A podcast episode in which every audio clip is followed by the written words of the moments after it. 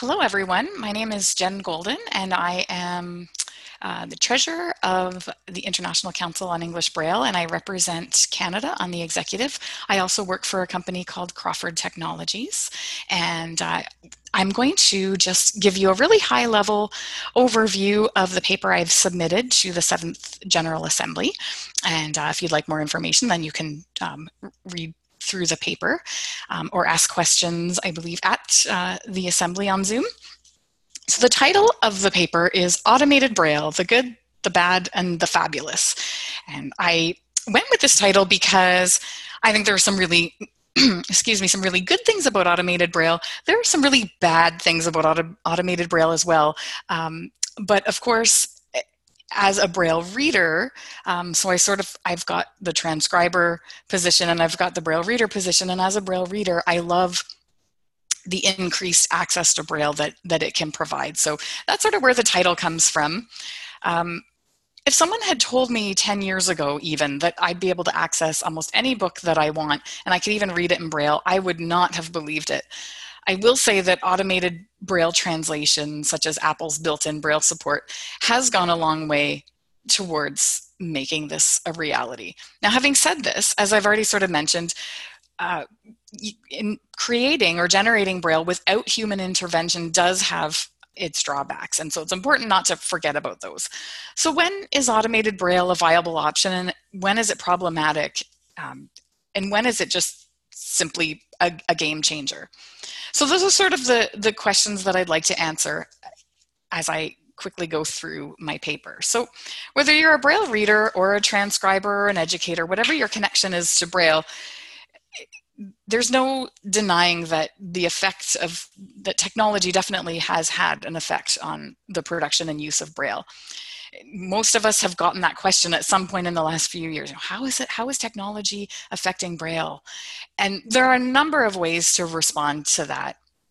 I'm not really going to go into that here, but um, you know, there's there are um, again sort of several approaches, and that's kind of a whole a whole other topic of discussion, right? I mean, we're all sort of here because we believe that technology complements Braille rather than renders it obsolete. So I won't even go down that path.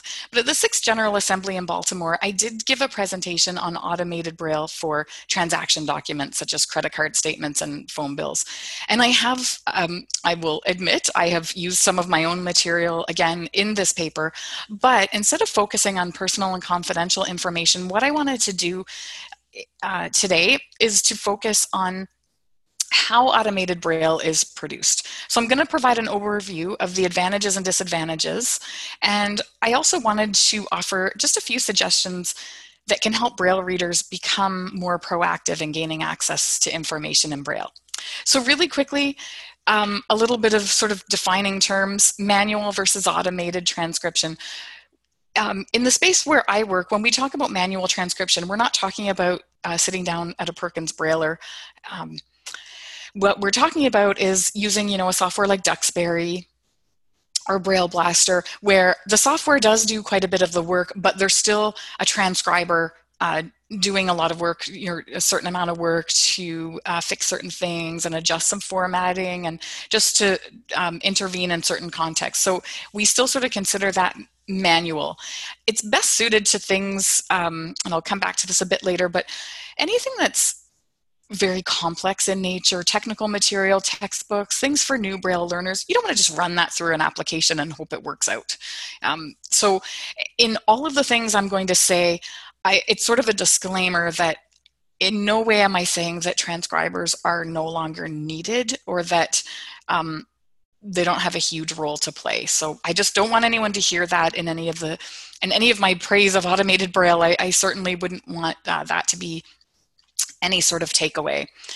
So moving on to automated braille, basically I, I refer to two different types. And the automated braille that is done um, at my uh, where I work is sort of the um, where an application a developer builds an application that's de- you know meant to does, to deal with a very specific brand. So let's say one thing we use a lot is blue bank and it's just sort of a generic sample statement. And so you build an application that can process the statements that blue bank produces, uh, and it, it's very specific and can only be used for the various templates that you know that particular company produces on the fly transcri- uh, automated transcription um, there's a number of different there are a few other different terms for that but when i'm referring to that i'm talking about the kind of braille you get when you pair a braille display with let's say an iphone or an ipad.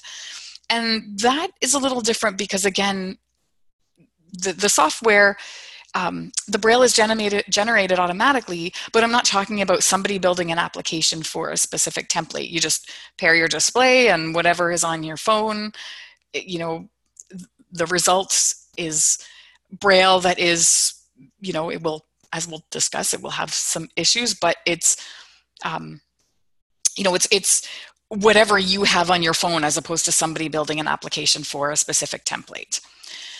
So just really quickly, regardless of the software that's used to generate Braille output, and now I'm specifically focusing on automated Braille, the basic premise is the same. Braille rules have to be coded into the software so that it will know how the output should appear. This is especially true for contracted Braille.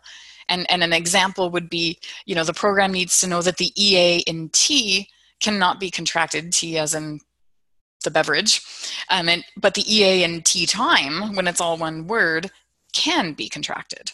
Um, it needs to know that BRL represents the word Braille, but that this contraction can't be used in a symbol sequence such as print slash Braille or the website brailleliteracycanada.ca. So um, the rules are coded in, and sometimes the dictionary is used to sort of address any kind of exception that, that the rule won't cover. A website such as rbthydro.com, which is made, I just made that up, um, would normally just contract the th, but that's actually not correct. And so sometimes you, you, you know, maybe you add that to a dictionary so the system knows not to do that. So in, when with automated braille you don't have a certified transcriber going in and actually doing the work there's um, in the application development side that that i'm referring to with you know bank statements and credit cards yes there is proofing um, there are QA procedures in place. But as you know, if you're a Braille reader and you pair your display with your phone, someone's not proofing that before you read it, it's just going straight to you. So, one thing about the applications, the transactional material, the bank statements, if the print the original file is convoluted and contains errors these are these are going to be reflected in braille because the file is run through the application and we don't go in and make all sorts of corrections we actually don't have the right to do that because we're not the content owners. Um, so I guess, th- so this is, that's sort of just a high level overview of automated Braille. In 2016, Braille Literacy Canada um, published what we called guidelines for the production of transactional documents. And this was covered um, I'll, I'll, tell you really quickly the kinds of things that are included um, because of the, the unique situation that is involved in this, these kinds of documents. So things like placement of terms and conditions, truncated text, you know, when you get your visa statement and you, you know, it doesn't spell out um, you know, maybe the name of Shoppers Drug Mart. It's a Canadian drugstore for those of you who um, are from other parts of the world and you might have something like shopper dro instead of or shopper drug instead of shoppers drug mart. Um, how do you deal with that? Because that can sometimes affect contraction rules. Uh, check images pie charts and other visual information that's difficult to um, convert into braille. How are you supposed to deal with that in that context? Remittance vouchers printed information um, that may be included for identification purposes, foreign language words in an English context, binding versus stapling of the embossed output. So these are just some of the things that the guidelines cover. And if you would like this actual document, um, you can send an email to info at blc lbc.ca. And finally, the implementation of UEB has had an impact on automation. Um, so the one-to-one correlation of uh, braille to print uh, is huge because in an automated environment it makes it easier for the software. Um, it's, it's definitely not perfect or seamless but it makes it easier for the software to figure out what it's supposed to do. So for example the dollar sign or the period you know they they are the same symbol regardless of where you find you know where you find them in the document. So the software doesn't have to try to guess the overall consistency of UEB rules generally has kind of helped to make the automation process uh, more effective as well. And uh, again, I, I don't want to go into too much detail here because you could spend a lot of time talking about that, but things like contraction use or non-use, as the case may be. Um, capitalized passages can present a bit of an issue because where a transcriber will know where a sensible, you know, that something might not necessarily be all one item, the software may not necessarily know that. And in these kinds of documents, there can be a lot of um, a lot of all caps. So that can be uh, a bit of an issue. So that being said, um, the concept of following print is also um, has also helped the process because we don't have to implement rules that are specific to Braille formatting that wouldn't be seen in print. And a final aspect of the effect of UEB on automation is the creation of new symbols. So we now have a lot more symbols at our disposal that are being used with increasing frequency in print. So things like arrows, being able to distinguish uh, different kinds of typeface, and even transcriber defined symbols that allow us to, to um, to portray symbols that were really difficult to do in the past. It's, it's made it a lot easier to provide an exact representation of the print statement. So I realize I'm kind of going through this quickly without giving as, as much of an explanation as I maybe would in, with a longer period of time. But very quickly, benefits and drawbacks of all of this. Um, benefits of automation, time obviously it's a lot faster, therefore it's more cost effective. The quantity that can be produced in a short period of time is dramatically increased. So if you're somebody who just wants access to more Braille, um, that's that's great. That's a huge advantage. Drawbacks, of course, there are certain code and formatting rules that really do require human intervention. There's there's no way around that. Um, and I'm not talking about errors that lead to ambiguity because when we come across things like that, we of course find ways to fix that. But there's certain things that in an ideal world you might format something a certain way. Um, but in an automated setting where what you're going for is speed and and and getting getting the content into the person's hands sometimes um, your focus maybe isn't going to be on making the document look uh, 100% perfect in terms of formatting. The vast majority of printed printed material is created without a thought for document accessibility. So it is really important to know when automation's appropriate and when when it's not. And I talked about this a little earlier about, you know, technical material, things for those who are just learning Braille, anything that has a lot of visual information that needs, you know, transcribers notes or needs to be reformatted so that it will make sense in Braille. And again, things like pie charts, uh, complex, complex tables, that kind of thing. If you're, um, you know, if the purpose of a document is that you're just reading it for fun, it's, you know, you're reading Pride and Prejudice or War and Peace, that's a little bit different. But if you've got a textbook and, and it's a math textbook or a science textbook or stats or whatever it might be, and, you know, you're to, you're writing a you know you're writing exams and presentations and papers based on this stuff you really need it to be properly formatted and and properly transcribed one quick comment on electronic for Braille versus hard copy, and this isn't really the focus, but this sort of goes without saying, I guess, but you know, there are times where electronic Braille is just fine. It's it's perfectly uh, it's perfectly usable and it's portable and uh, saves on paper and all, all those sorts of good things. But there is a time and a place for that. And just as print readers, um, just as for a print reader, there's no substitute sometimes for actual sheets of paper. This is this is also true for for Braille readers. And just to kind of you know emphasize that point i'm actually reading from hard copy now because i didn't want to take the chance that you know my display would die or something would you know the battery would die or whatever, something would happen. So um, my last, the last points that I wanted to make were just, I had talked about uh, tips for Braille readers to, to sort of uh, gain more access to their own, uh, being more proactive in getting access to Braille. And so I, I won't go into a lot of detail on these tips, but I'll just outline them here and you can read the paper for more detail if you'd like.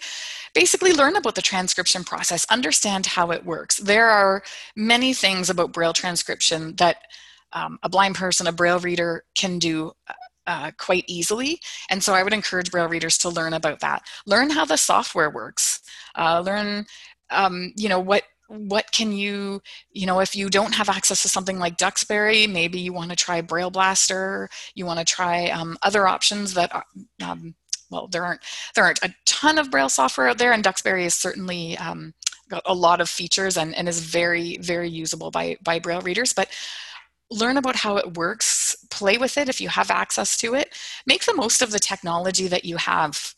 One of the questions we get uh, so often in our info at BLC mailbox is comes from braille readers who have technology and they haven't learned how to use it yet and they really want to be able to, to pair it with an iphone or access books or do whatever it is they might want to do. And so i always just encourage them trial and error. Uh, not that again not to downplay training but there's a lot of resources online and most people their issue is that they're afraid of breaking their device and I always sort of joke that apart from dumping your cappuccino on your device or dropping it on the floor, you're probably not going to break it just by experimenting.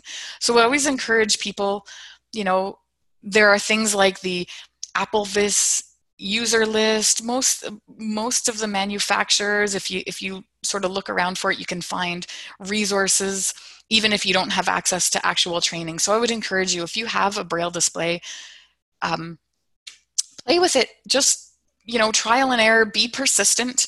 Um, I I, it, I find it it's it's it's sort of a um, a challenging situation when you hear about someone who's had a display for a long time and, and just hasn't you know been able to to put it to good use and really wants to. So i would just say you know give it a try see what you can do. There's there's lots of resources out there. And even being persistent if there's a specific document that you want um, if you look hard enough usually you can you can either find it in a format that works or you can find somebody that can help you get it. Um, I have most of the books that I've acquired over time and the different things. I've you know spent a lot of time finding different resources, and I'm always happy to share those too with other people who are trying to uh, increase access to Braille.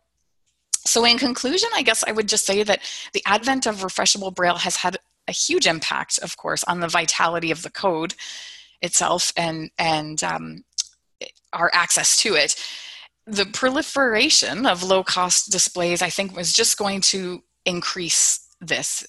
Um, make it make braille easier to attain and, and more practical for us to use the changes that have occurred in the last several years make it um, you know make more braille available than you know what i'm sure a lot of us could ever have imagined and so with that being said, who knows what'll happen in the next 20 years if things have changed so much in the last, you know, 10. Um, it's exciting to think about what we have to look forward to. I think we will need to think outside of the box though and um, be creative. I think some of the traditional things that we've typically done um, are still going to work, but things are constantly changing, and I think that trend is just going to continue. So I hope I've given you something to think about. And again, if you'd like to read the paper for more information, you're certainly welcome to do that um, or ask me questions at the General Assembly. And uh, with that, I will conclude. Thanks so much, everyone.